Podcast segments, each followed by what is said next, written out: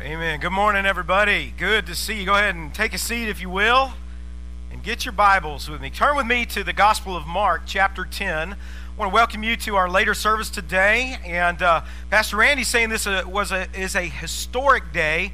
I thought he was talking about the Rangers when he first started talking about that, because I'm telling you, today's our day, right?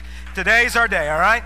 I, am excited about you being here in church this morning, and uh, we are continuing in a series that we started last week, uh, a series called Effective Parenting in a Defective World. And, and last week, what we did was we looked in the Word of God, and we found in the book of Deuteronomy where Moses gives this incredible, just this incredible talk about, and he's talking to parents about, about putting God as the first priority in our lives. What we learned last week, and this is such a powerful truth, is the most important thing that you can do for your kids.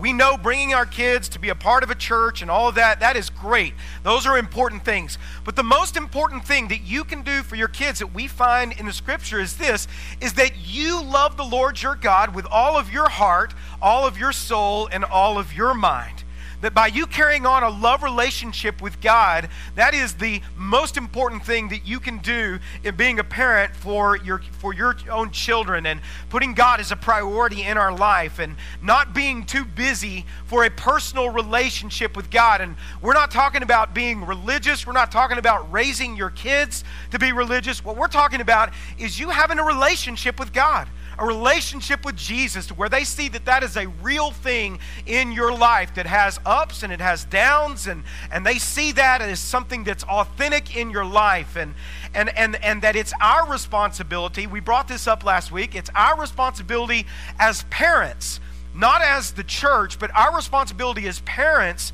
to train our kids up in the principles and things of God. That that's not necessarily the church's responsibility. The church's responsibility, and, and, and Dustin and, and, and Kyle and, and myself and Pastor Randy and others who serve in the areas of ministry, our job is to come alongside you and reinforce the things that are already being impressed upon your family through your relationship with Christ. And, and so we're going to continue just kind of talking about certain things that are a priority as a parent this morning, some things that are some timeless truths that we're going to find in the scripture. And if you have your Bibles, go again with me to the Gospel of Mark, chapter 10. Now, as you're turning there, uh, some of you have heard of this guy. Have you ever heard of James Dobson? Anybody heard of James Dobson? He's famous, famous guy. I don't know how. Uh, if you ever listen to Christian radio, you wouldn't have heard of him, but he's also a famous author, and he wrote a book called "Parenting Isn't for Cowards." Thought, what a great title of a book. How many of you would agree with the title? It is not for cowards. Parenting is one of the toughest things, and we brought this up last week. It's one of the toughest things that you can do. Nothing compares to this. No job, there's not a career that compares to it. There is nothing even in the same category. And, and it's not by accident that when you begin the process of parenting that it's called labor. Okay? That's not by accident in, in any way whatsoever. The trouble with parenting is this it seems like just when you finally get a good grip on what you're doing and how you're supposed to do this and, and how you're supposed to raise this other human being, once you finally get a good grip, what happens? They're grown and they're gone, right? And so it's kind of interesting how it works like this. Now, today, what we're going to look at is we live in a culture that, that things are always changing all the time. There are all kinds of different philosophies that come and they go. What we're going to find is we're going to find some truth in God's Word this morning in, in, in just some principles that never change. And we're looking specifically in the area of parenting this morning, but I think you'll also find that these are principles that are also important in other important relationships that are in your life. So if you're not a parent this morning, don't check out this morning on me. there are definitely things that you can take and apply from God's word this morning and see how important these things are that we're going to talk about. It's interesting how things change, right? It's interesting how the world in which we're raising our kids has changed from whenever we were kids, and we talked about that last week. It's interesting how our philosophies about raising kids kind of change as maybe we gain a little more experience. Um, I've been a dad now for 14 years. I have a 14 year old son and I have an 8 year old daughter. And so I have a little more experience now. I have a teenager now, so we're kind of going through that different time. And, uh, and, and, and, you know, and so we're, we're just kind of learning new things. Before Hope and I uh, got married and we talked about getting married and we talked about the way we thought about raising kids, it was interesting because I had all of these different thoughts and philosophies about, hey, this is how you do it. This is how you raise your kids. This is what you do. And then what happens? You have kids, right? And you find out that a lot of your thoughts and your ideas maybe don't work. And so you've got to adjust and be able to adapt to certain to adapt to certain things. And it's even interesting, interesting in how our perspective in, in dealing with the first baby and then the second baby, how different we treat those children.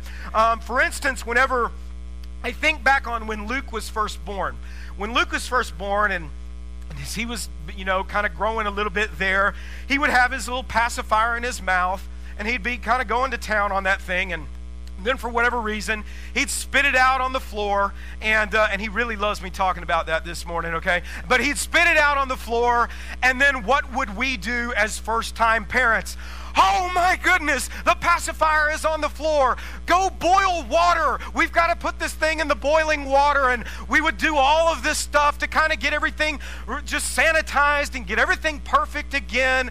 And, uh, you know, everything had to be just right. We were so uptight as first time parents there, and, and we were kind of going through that. And, and it's interesting when Trinity came along five years later um, I don't know if it was laziness or just maybe kind of realizing that, that things were a little bit different. Hers would fall on the ground, and we would just be like, oh, just take it over the sink and run it under some warm water, okay?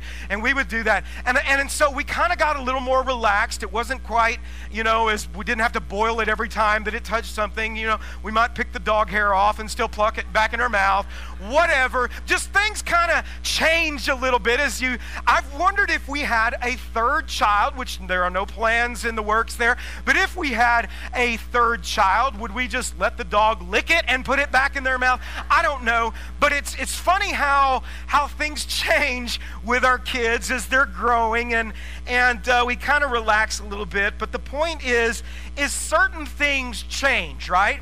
Things change. You're probably adapting and evolving in your parenting as you're as you're growing. Some of you are going through different seasons. Some of you have grown children now, and so you're having to learn to do things differently. Some of you have newborns, and you're you're learning things, you know, and kind of evolving there. And and uh, and sometimes things change for the good. Sometimes things change for the bad. Now, what we're going to do today is we're going to look at an encounter that Jesus had with some children. We're going to look at this encounter this morning, and, and we're going to see, and we're going to draw some truths out of this that we see that there are some unchanging principles that go with certain relationships all right? And again we're looking at the parenting aspect of this but but you can this translates across the board in different ways. And and uh, so look with me in mark chapter 10 and we're going to just read verses 13 through 16 and i do want to give you some context because i realize that there is a, a context issue here that I do want to address. And, and Jesus is talking to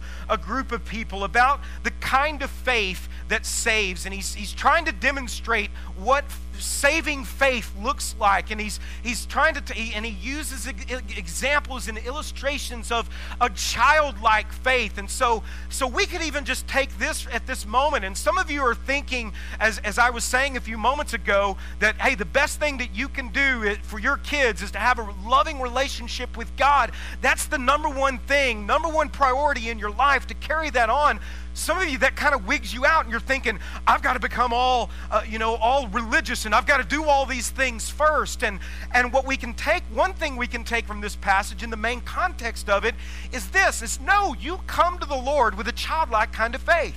And we're going to read where Jesus says this.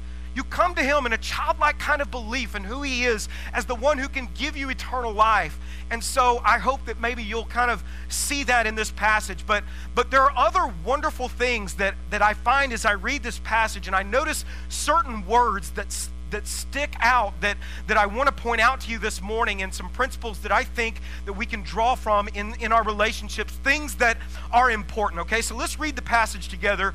Mark chapter 10, starting in verse 13. Here's what the Word of God says it says that people were bringing little children to Jesus to have him do what? Say with me, church. To have him do what? Touch them. Okay? Now, that wigs some of us out a little bit, but let's keep reading. We're going to talk about what this means and, and what was going on here. They were bringing people to Jesus to have him touch them. But the disciples, what did they do? They rebuked the people. Uh, they, they got upset with the people for doing this, and we'll talk more about this in just a second and, and Jesus' response. Look at this. It says, When Jesus saw this was going on, in other words, he observed what was happening and saw that his own disciples, who he was trying to train up and disciple them into being great men of God, that were going to take the gospel message of Jesus to everyone all over the world, when he saw this, that people were bringing the children to him and they were wanting Jesus to have interaction with these children. It says this when he saw they were preventing this, it says he was indignant. He was indignant about this. He wasn't happy about this. He goes on, he says, He said to them, He said, Let the little children come to me and do not hinder them, for the kingdom of God belongs to such as these. In verse 15, he says, I tell you the truth that anyone who will not receive the kingdom of God like a little child will never enter it. In other words, this childlike kind of faith, there's no question that this is a great passage that deals with the kind of faith that saves. No question about the context of this. But there's some other interesting truths. Verse 16, he says, and so in demonstrating this, he says, and he took the children in his arms he put his hands on them, and what did he do, church? He, he blessed them. So he took the kids in his arms, he put his hands on them, and he blessed them. In this, this one story of Jesus encountering these parents and these children, I think we find some principles of some things that I, I believe that every child needs. These are unchanging truths. Again, our philosophies about certain things may be different with child, you know, different child. We, we are different in the way that we uh, uh, deal with Luke than we are in the way that we deal with Trinity because they're, they're different. They are different personalities. We'll even address some of that this morning as we look at, at some of these things that I think that we can find also in this passage of Scripture. There are some things, though, that never change. And I hope that some of you, what you're going to find today is that you're going to be affirmed today by the things that you're already doing.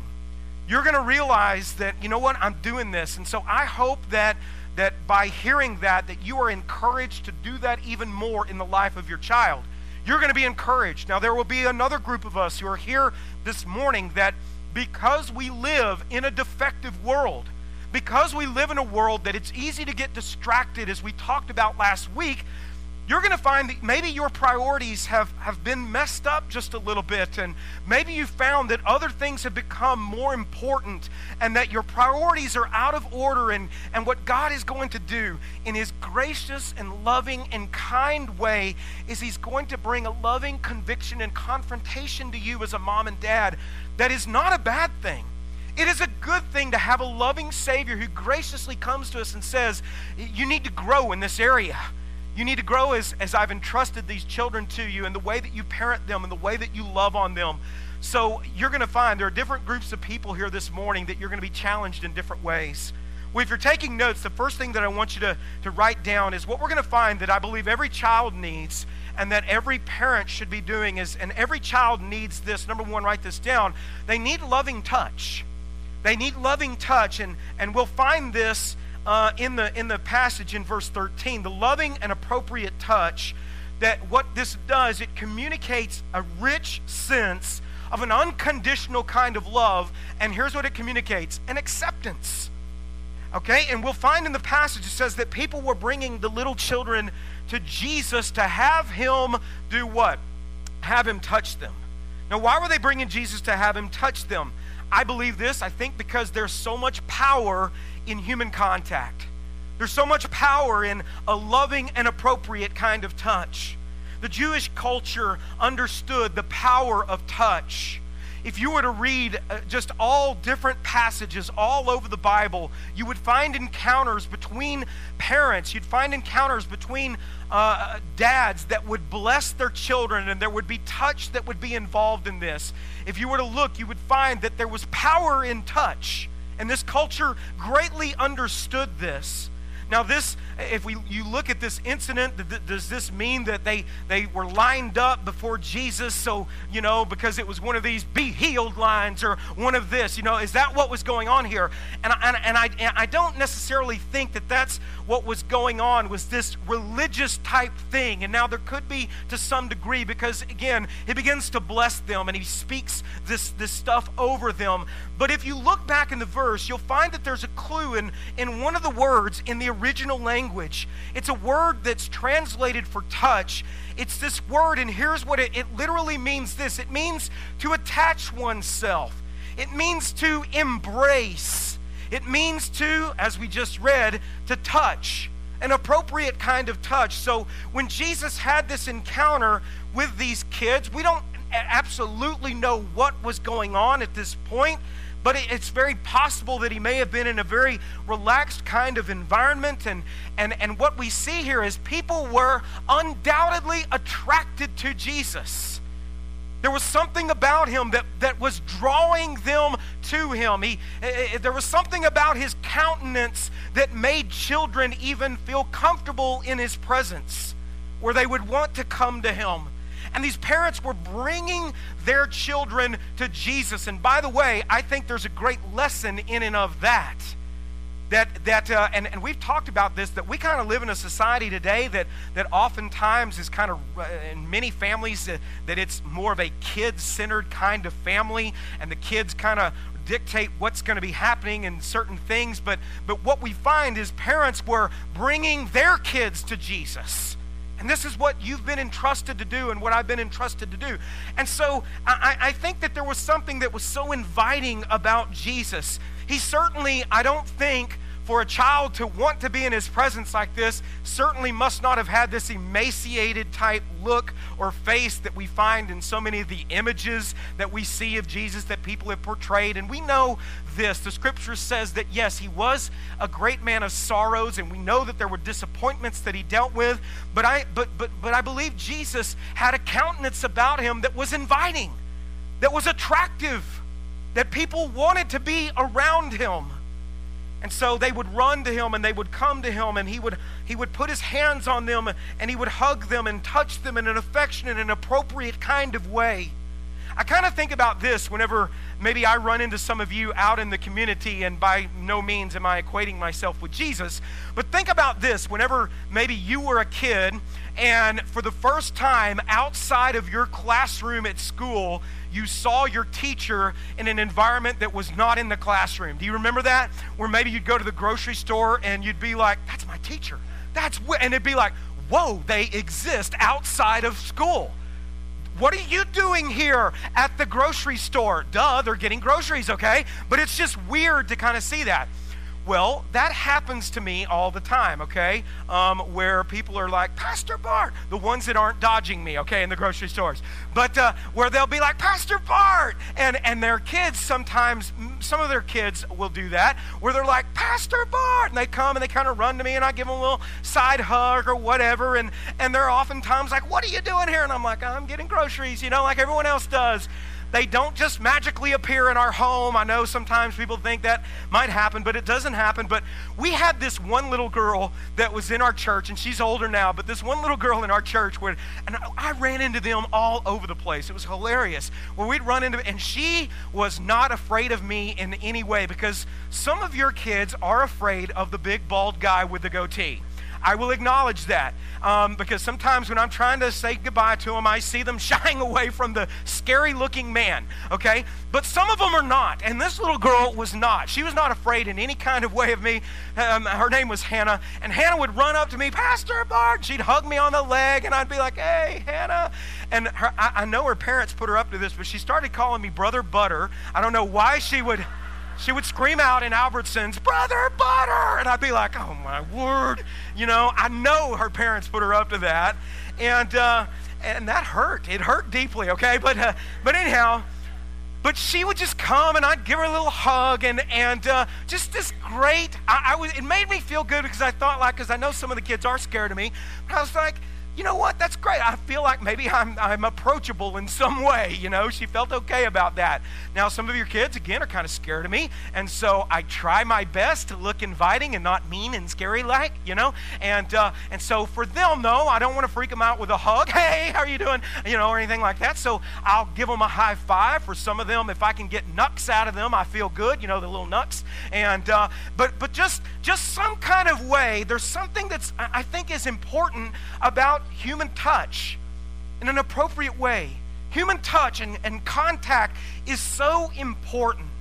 I, I, I, was even reading about this, and I've told this story before, but I, I wanted to check this out to be sure that this was accurate. And I read even further about this this week, and I heard about this unusual king, King Frederick II, where this guy was really just a, a curious and kind of a, a, nutcase a little bit if you read a little bit about him. Very curious, and, and, he, and he had a lot of uh, performed a lot of science experiments on, on people and all of these different kinds of, of experiments. And one experiment that he, that he uh, sanctioned was this issue of the importance of touch in language. He was curious to know what language a child would speak if that child was never spoken to. Would they have the language of Adam and Eve, is what he wanted to know okay Would, was there this certain language that they would speak? And so he he um, he got all of these different babies that were born as as this king and and he had them secluded and uh, from their parents and i guess because you're the king you could do what you wanted to do back then but he did. And uh, he went through this. He wanted to find out what language the child would speak. So he had numerous babies that were brought to this laboratory of experiment and he had some ladies who were sanctioned to take care of them.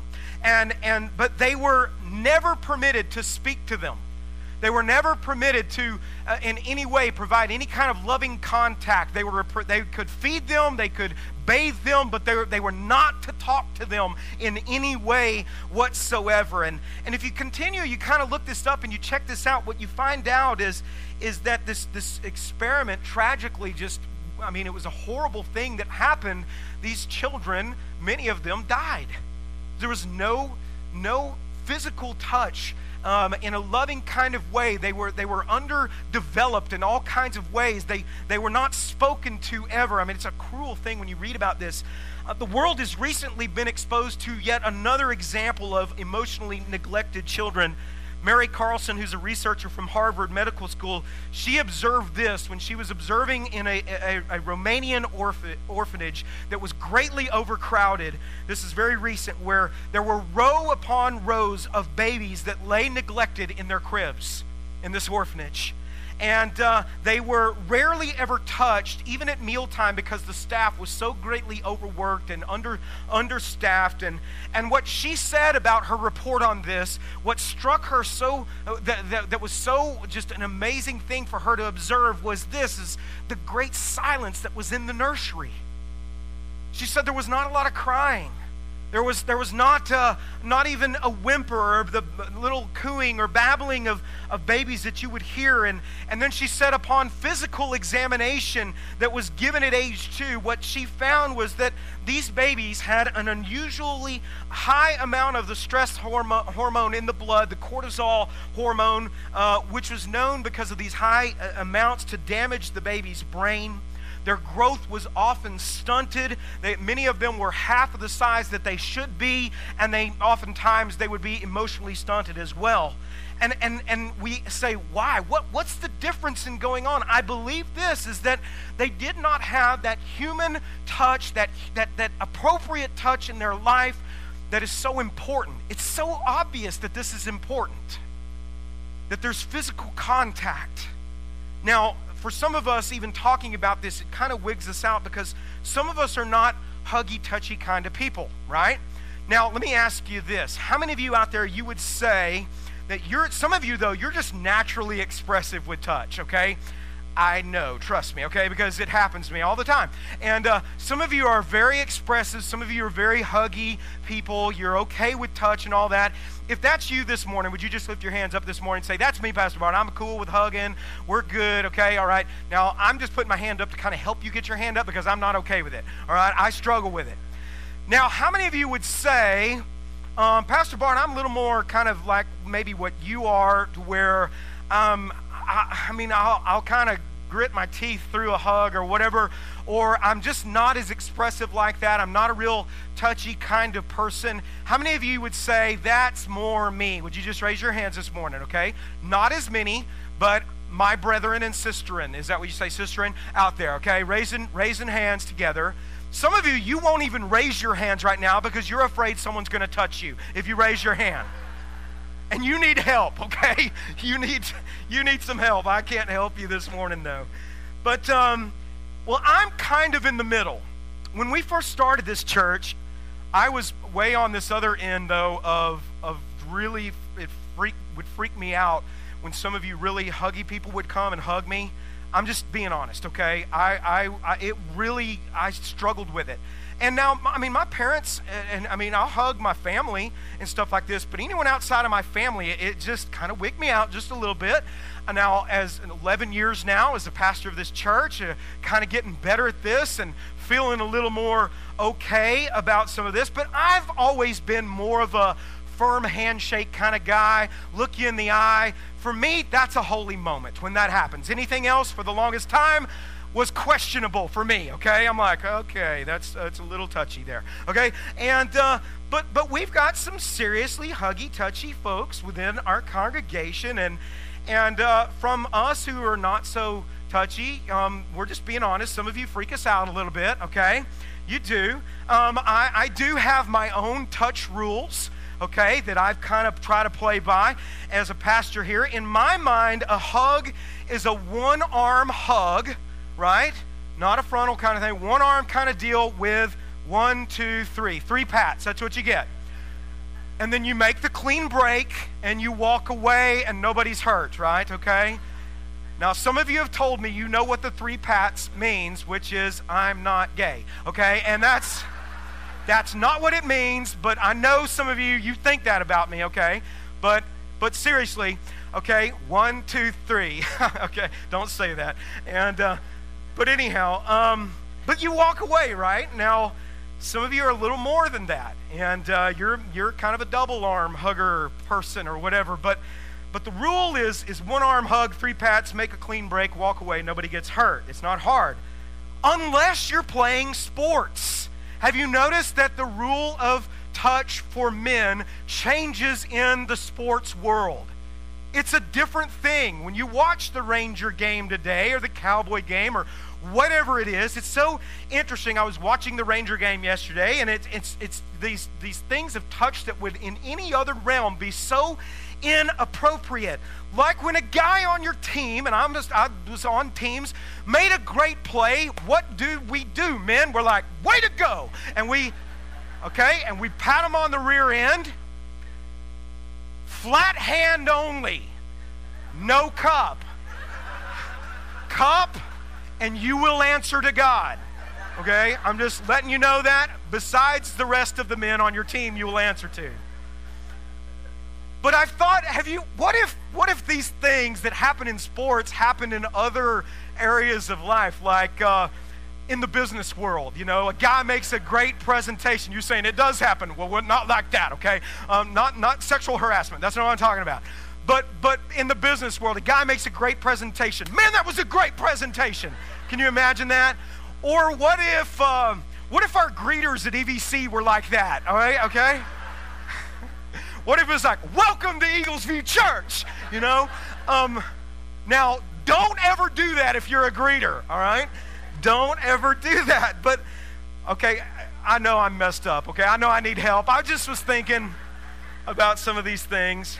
But um, here, here's, uh, here's what I was uh, really thinking about in all this. Again, I'm not a real touchy kind of guy, and some of you are, and you a lot of you, you do really well with this. You do great with this, and, and, as far as being affectionate with your kids and, and, and hugging them and all this stuff. Now, I will, I will tell you this even as a guy who is not a huggy kind of person, um, and the Lord has helped me with this, I love to hug my kids.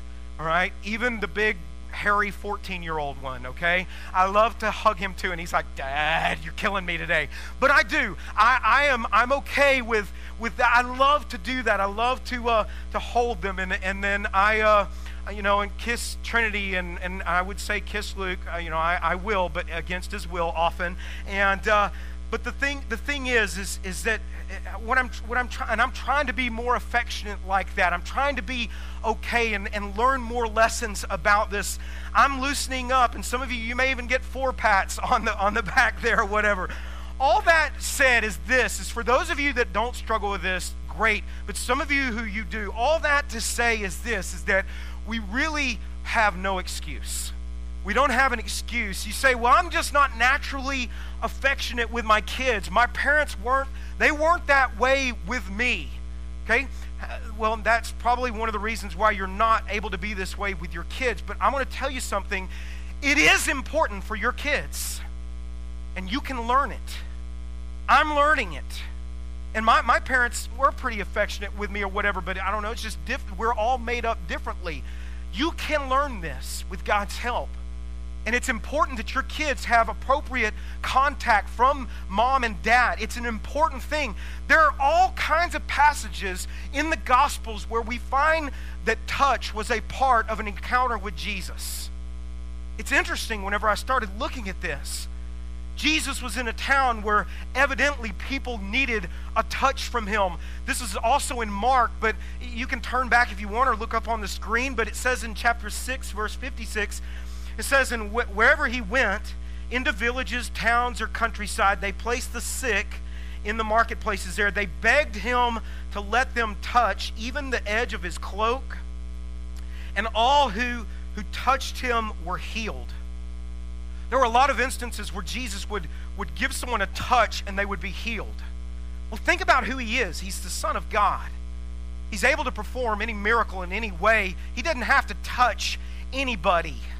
He could just say, You're healed. And, and sometimes he did this, but, but there are all kinds of instances where we find where Jesus put his hands on people, where he made physical contact with people. If you were to do a word study on this word touch, you'd find the word touch or touched in the Gospels over 20 times.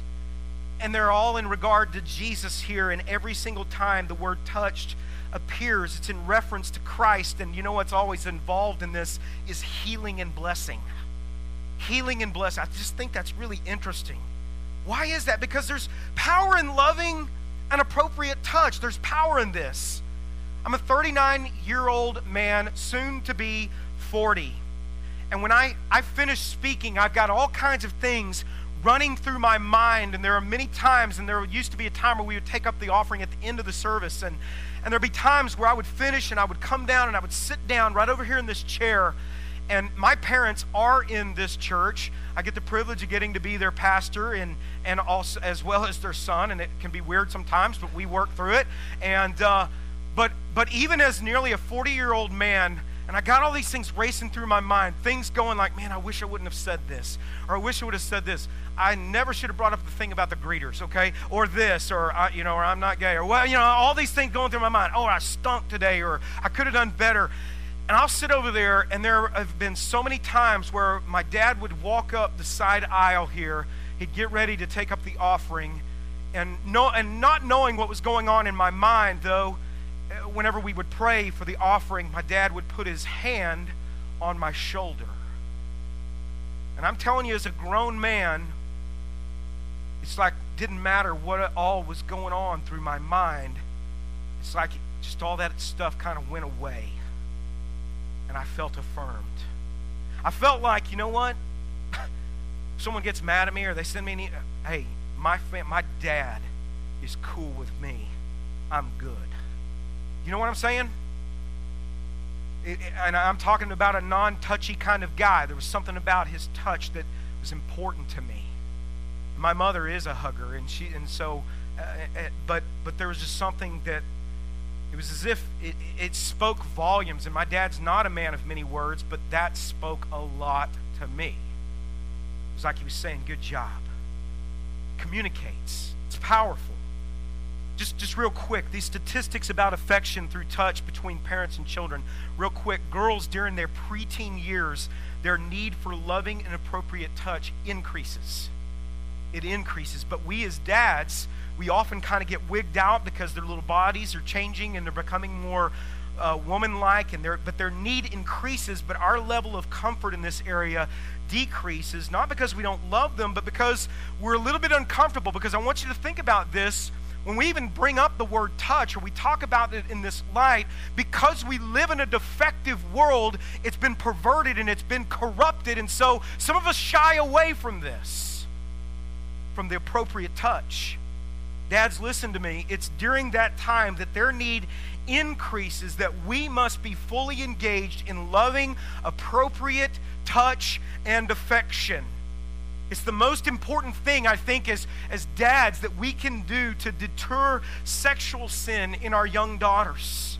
Because as they learn to be touched appropriately by a, by a godly man that loves them in this sense, then, then the, the first time someone tries to touch them in an inappropriate way, they'll, they'll, know, they'll know the difference there. They'll know to say no to an ungodly person. This, this stat also showed this that girls were often touched in a loving, appropriate way five times more than little boys, and yet boys need it equally.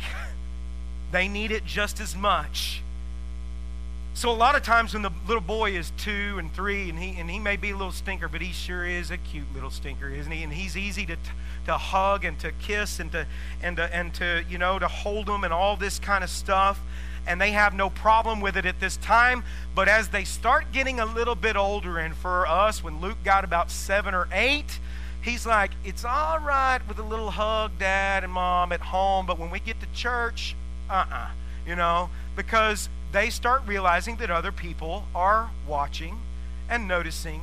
And so he, he would get a little bit embarrassed about this, and I'd force a little side hug, you know. And but but but so you, you have to kind of evolve. The, the touch is still appropriate and are, are still needed, but you have to evolve in certain ways. And so Luke and I, we developed secret handshake. You know, that was the touch there. And we do the certain knucks and the blow up and all this stuff. And and and uh, and he'll get pats on the on the back. And if he's in sports, he'll get that, you know, but not cupped. But he'll get that back. And and uh, and and I know when Luke always needs that appropriate touch is because it's like this Hey, dad, you want to wrestle? Okay? And that's when I know that that's, that's his language of touch, is when we have a throwdown. And that's what we do. And we rumble through the house. And, and I'm body slamming him, and now he's bigger and he's hurting me now. And but and, and I take my gruff face and I rub it on his. And that's that's touch too, though.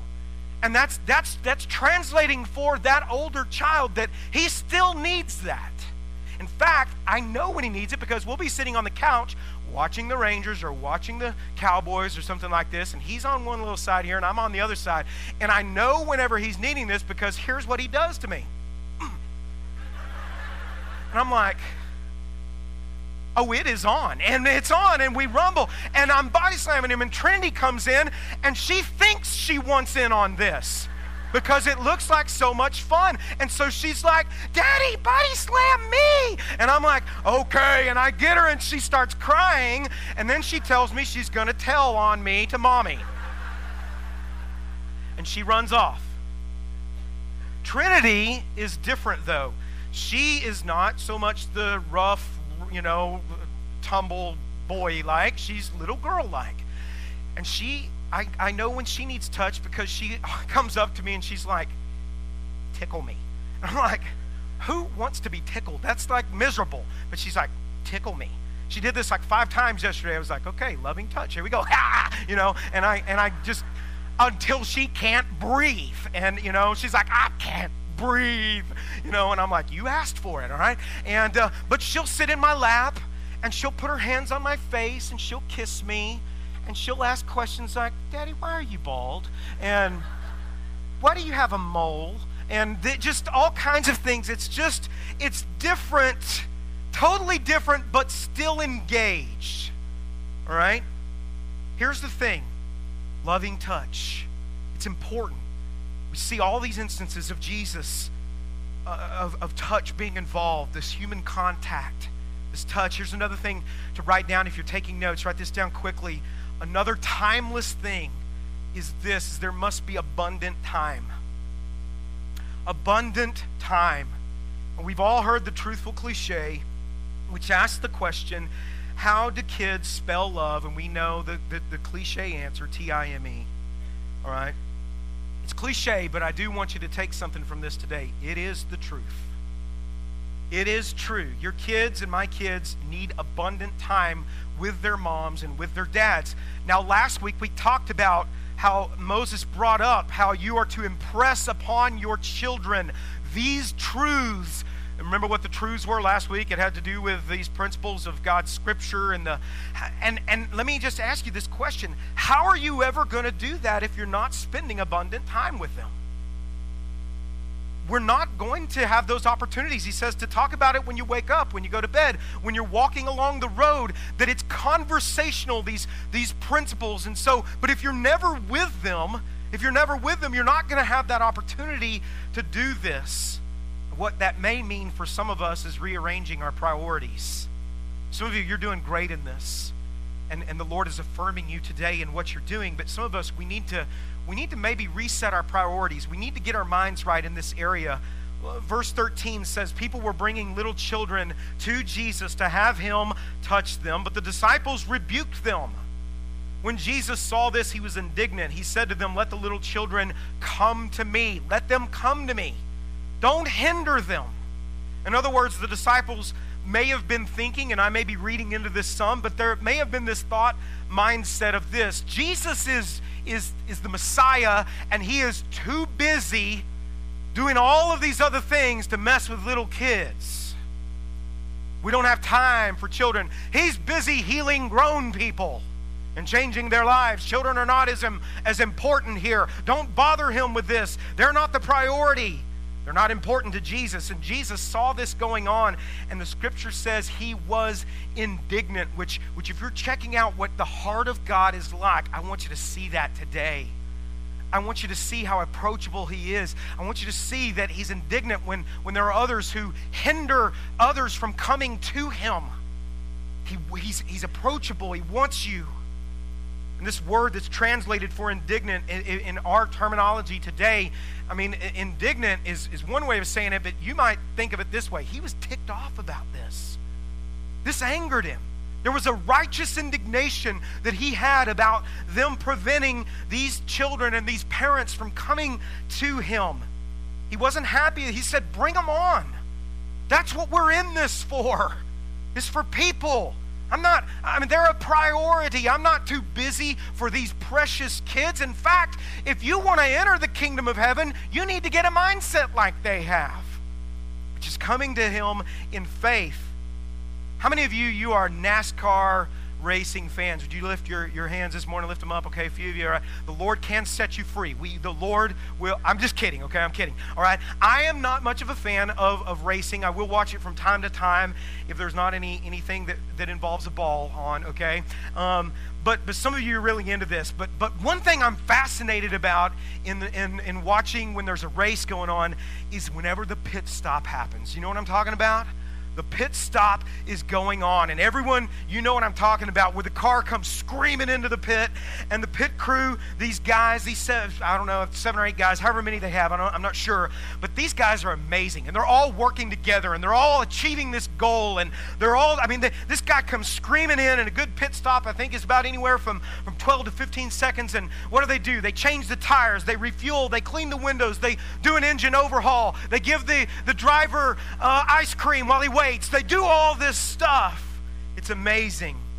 Well, what I think happens for many of us as parents, because the pace of our society is so intense, is a lot of us are doing pit stop parenting, where it's just in these little spurts, just little pit stop parenting, where you know, where it's it's uh, kids come in from school. How was your day? It was great. Did you do your homework? Great. Remember, don't eat yellow snow. Great. All these different things. Don't cave into peer pressure. Get in the car. We got to go to practice. We got to do this. And we get in the car and they're like, Mom, what are you going to eat? I don't know. Eat a petrified french fry. We got to go. You'll find one under the seat. We got to get to practice. And, and, you know, hey, there goes dad. Bye, dad. We love you. You know, and it's, it's just, that's what our pace of our families are like so often. Now, obviously, I'm exaggerating for a point because the truth is, is that we often spend more than 15 seconds with our kids. But according to one article, this isn't to beat up dads, but dads, this is a challenge for many of us sometimes. Jobs, maybe the way the job is or whatever, but um, according to this article, the average dad spends about 20 minutes a day with their kids. Um, and, and that's not even meaningful time. That's just uh, go get your bath. We got to go. To, it's time for bed, you know, or whatever. And and and and think about this with me. I mean, so something's got to go. Something we have to cut something out in some way. Make sure we're spending meaningful time with our kids because, in other words, how are you ever? If you're not spending that quality time, quantity time as well. How are you ever going to impress these principles of Scripture upon them as you are given the responsibility to do? If all we're doing is pit stop parenting. But man, we live in a fast paced, real world society, a defective world. Those of you who are married with kids, many of you, you, you work, uh, both of you work outside the home, and it's challenging. It is, right? Those of you, there are some of you just taking it up even a notch that you are single parents. And I have to say, the Lord bless you. I don't know how you do what you do. You're amazing and some of the things that you're able to do and working at one job. Some of you work two jobs and you get them everywhere they need to go and doing everything by yourself. I don't know how you do it, but but but here's what I want to say to all of us this morning especially uh, those of us who have a tendency to come up with reasons and why we can't parent our kids right now, where we say things like, I don't have time this week, or I'll, maybe next week, or we'll get around to that, or not right now, or whatever. What I want us to just embrace today is we need to stop with the excuses. There is no valid excuse for not spending time with our kids. There's not a valid excuse. I mean, it's, it's so interesting um, because I know life comes in seasons. Most of you know who Billy Graham is, the greatest evangelist of, of the last hundred years, has won hundreds of thousands of people to Christ, has written many books that have helped millions of people. An anointed man of God. He was asked one time by a reporter in the twi- as he's in the twilight of his life he said this if you had your life to do all over again, what would you do differently? Now, as a young minister, I'm listening to this and I'm reading this and I'm thinking, what's he going to say? Would I do more, more great evangelistic events? Would I win more people to Jesus? Would I, what, would he, what would he say? Would I write more books? You know what he said? When he was asked that question, this is what his response was. He said, I would have spent more time with my children. That's what he said. Wow. What a great example. What a great lesson for, for so many of us. We, I mean, I can't think of a more important thing to do than, than sharing Christ with a person. And here's a man who's lived it, and he's saying, I'd spend more time with my kids. I, I didn't always do so great there. It's great for us to hear these things. Sometimes we make ourselves more available to others than we do our own kids. You know? We'll help everyone else out. But when we're like, oh, I'll get to you later, you know, we kind of, and, and, and later may never come. James 4.14 says, what is, what is your life? You are a mist that appears for a little while and then it vanishes. Our life is like a vapor, which means that those 18 years or so with, with kids uh, living at home, for some of you that's longer, and you're experiencing that, but it is really shorter than we even think. You know what the scripture tells us? It says to redeem the time for the days are evil. We live in a defective world. It goes by really fast. I had a lady who was in the first service that came up to me and she gave me permission to say this to you today. Her name is Glenda Kinchelow. And Glenda's been in our church for a while. And Glenda came up to me and, and, and whenever I do a, a talk on parents or parenting, she, she always reminds me of this. And she said, Pastor Bart, great things to say today her son, when he was 19, was killed in a motorcycle uh, accident. And, uh, and I did the funeral for her. And she said, she came to me, she said, just remind parents today that not only are their lives really short and then they're up and they're gone and they're on their own, but she said sometimes life is just unexpected things happen. And she said, I can tell you today, Pastor Bart, she said, I can say and could say before my church family that I look back on my time with Nathan and I have no regrets because I spent so much time with him. And I thought, what a great thing to hear from someone who's been through something like that. I encourage you in that way today. Make the most of the time. Make the most of the opportunity. Although we live in a chaotic world, a defective world, that's effective parenting is abundant time. Here's the final thing to write down. This is really important. Is this is what every person needs, but specifically when we're talking about kids today, they need encouraging talk from you. Their parents, they need to hear good things spoken over them. Look at what Jesus said to these kids in verse 16. He says he took the, the children in his arms. There's appropriate affection there and touch. He put his hands on them. And then it tells us this He blessed them. It doesn't specifically say what he said. And I read that and I wonder, what did he say? What must, what must he have spoken over these kids that they, what they heard? I mean, it must have been such an, an incredible, uplifting, powerful thing that he, that he spoke over them. It, it probably wasn't, hey, stop that. Stop that right now. You get down from there. Or, or you know, one, two, two and a half. It, it wasn't that. It was, it, you know, he, he blessed them. It says he blessed them. He spoke blessings over these kids, over these parents. I really believe this that there is power, so much power, life and death power by the things that we say to people. So much. I think back in my own life and the things that it's somebody may have said that was a hurtful thing, and I still carry that with me sometimes, and I have to continually deal with that. But then I also think of the things that were spoken wonderfully over me. And then I, that, that's some of the stuff that I think, thank God that there were some people like that in my life. So our words can be so powerful, they can be devastating, though, as well. Some of you, the trajectory of your life was set by some of the things that were spoken over you.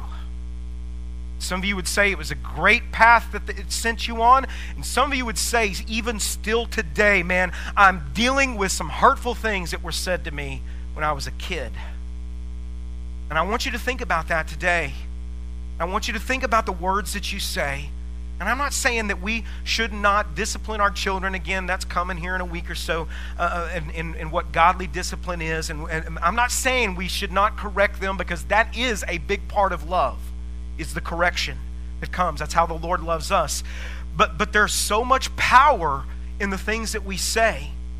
Uh, there are times I've looked at my parenting and I could say I have been focused more on catching my kids and doing things that are wrong than noticing all the things that they're doing right. Am I, am I talking to the right people out there? Okay. Where I've done that. And I've been like, stop that. What are you, I can't believe you're talking, you know. And, and, um, I've really asked the Lord to help me with this, to help guard my mouth, guard my heart, to help me have eyes to see when they do right, and to speak it over them and to encourage them. Recent example um, our kids, like probably any other kids that are siblings, can get kind of hateful with each other. Okay? And we noticed this was going on, and they were being a little hateful with one another just like I did with my sister. And I mean, we all have been guilty of this, right? Okay, so I, I hate to even bring it up because I don't want to embarrass Luke, but it, we've all done it, right?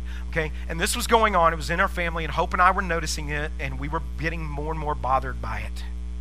And so we, as much as we could, had a loving confrontation with them, both of them, about the way that they were talking to each other and and and I talked to Luke about it and said, you know, this has got to change. You wouldn't talk to other people this way. You know, your sister is your sister. She's your blood. You're always she's always going to be an important person in your life. You need to change the way you're talking. And Luke, being the great kid that he is, he took that to heart. And then I noticed within a day or so, Trinity did something, and, and he said something to her, spoke something kind to her. We were like, oh my gosh. And I mean, it, it's working. And he did something nice. And I remember, I, I, was like, okay, self, here's your, here's your chance. Here's your chance. Put it into practice. And I, I, I, when Luke and I were kind of by ourselves, I said, thank you. You did a great job in what you said to your sister there. I was so proud of you, Luke, for the way that you handled that and the way that you spoke nice to her. And you did. I'm proud of you. And I could kind of see him going, walking off, you know, and doing his little thing. And I, I just, I, you know, and so just the things we say. There's this incident in the scripture, one place where we we see the audible or we hear or read about the audible voice of God speaking to Jesus, the Son. And there could have been more places where maybe that happened, but we find it specifically here where it's recorded in Scripture where Jesus is beginning the ministry, he's following through with his mission. And, and I just think this is a powerful example of speaking publicly, positively over our kids. Look at what happens. He comes up out of the water. He's baptized by John the Baptist. In verse 17, it says, And a voice from heaven said, This is my son, whom I love, and with him I am well pleased.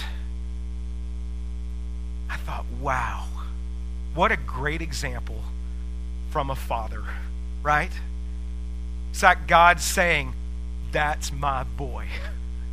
And I'm proud of him. I'm pleased. I love him. And it was spoken over him. I was, uh, for some reason, I came across my, my mom is a great writer of things and writes a lot of stuff. And I keep all the things that my mom has written to me. And it's she's just written things that at certain times has just been the right thing I needed to hear.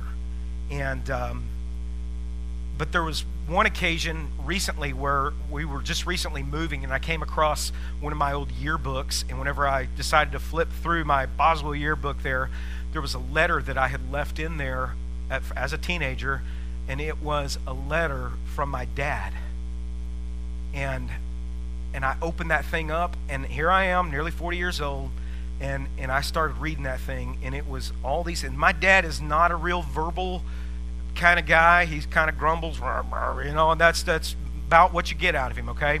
And but I got this from him, and it was just so powerful. It, I just realized how important this was the positive affirmation. He said things about how proud he was. I'd done well in some sports, and he congratulated me. He was proud of me. He's proud I was his son. He was proud of my character. Wrote all these things in there. I kept that. And I still look at it today. You get this opportunity to speak into your kids' lives. It's so important. Those of you who have little ones, I want you to get a mental picture right now. We're wrapping this up, but get this in your mind right now. This mental picture of this little one or these little ones that you have in your mind right now, and you picture yourself holding them in your arms as this little child, and then you blink, and when you open your eyes, that little baby will be walking across the living room floor or wherever, wherever it is, taking their first steps. And then you blink again and you open your eyes. And when you open your eyes, you'll be releasing that child on their bicycle with no training wheels and they're going down the street out of the driveway. And then you blink again. And the next thing you know, they're driving off for the first time in their car and you will pray like you've never prayed before. And then you blink again, and they're on their way off to college. I'll never forget the look on my mom and dad's face when they dropped me off at college and left me. And, and they said, You should have seen the look on your face. And, and I thought they'd have been going, Yeah! But it was this look on their face. I'll never forget it. And then you blink again and they're getting married. I had someone in the first service say, and then you blink again, and the next thing you know, you're a grandparent. And then the grandparent was standing next to me and said, and you blink again, next thing you know, you're a great grandparent. Point is this it goes by really, really fast. Don't miss the opportunities that God's giving you every single day. Quit saying, I'll get around to it one day. You never will. You got to decide right now, today, I'm going to make the most of this opportunity that I have pour myself and the love of Christ into my kids. Effective parenting in a defective world. Let's just have a word of closing prayer if we can. as our our heads are bowed before the Lord this morning, Father, I just ask right now in your holy presence that you would, in your loving and gracious way, just minister to your people this morning, Father. With our heads bowed, I want you just to take a minute and to reflect upon what's been said today from the standpoint of all your relationships. If you've got kids, you can apply this to your life. You can apply it to how you're parenting. If you don't have kids, again, there are, there are other relationships that are important in your life that these things can really apply to. Maybe with your parents, maybe with a brother or a sister, or another loved one, or a spouse. But ask yourself Am I loving with an appropriate touch? Am I investing adequate quality and quantity time with them? No excuses. Am I, am I speaking words that are encouraging over them, or is it always negative stuff that's coming out of my mouth? God may be speaking to some of you today about these relationships, and if these are things that are not happening, and you, and you uh, and and and you do not uh, do something about this, there will come a day where you won't have another opportunity like now, and you'll live with regrets. I love what Glenda said. She said, "I have no regrets. I lived every moment with Nathan." No regrets. We took trips together, we spent time together. That's what she told me. If you would say, Pastor Bart, I just sense the Spirit of God speaking to me today about an area of my life that I know needs to be different. Could be being more affectionate, could be more with the things that I need to say that are that are good things over my kids, could be over another person, could be quality time. If you'd say, Pastor Bart, the Lord has spoken to me today about this, and I just want to ask you to pray with me about this with no one else looking around. Would you just raise your hands this morning? I just want to just pray with you today. God bless you. Thank you so much. Love our church because of its honesty and transparency. I want to pray for those of you lifting your hands today. God, I ask that every single one of us would be touched by your spirit today. And Lord, you would affirm the the right things that these parents are doing too, that they would feel your loving affirmation. Lord, thank you for the way that you bring conviction to us too. I thank you, Lord, for pointing out areas, loving us enough to point out areas while it's still not too late so that we can make adjustments in our lives. Lord, may we be parents that pours the love of Christ into our kids. And Lord, may we also be parents that, that because we have Jesus in us, that we pour ourselves, every bit of ourselves, into our kids while we still have that time. Lord, affirm those this morning that need a touch from you, God. Encourage them.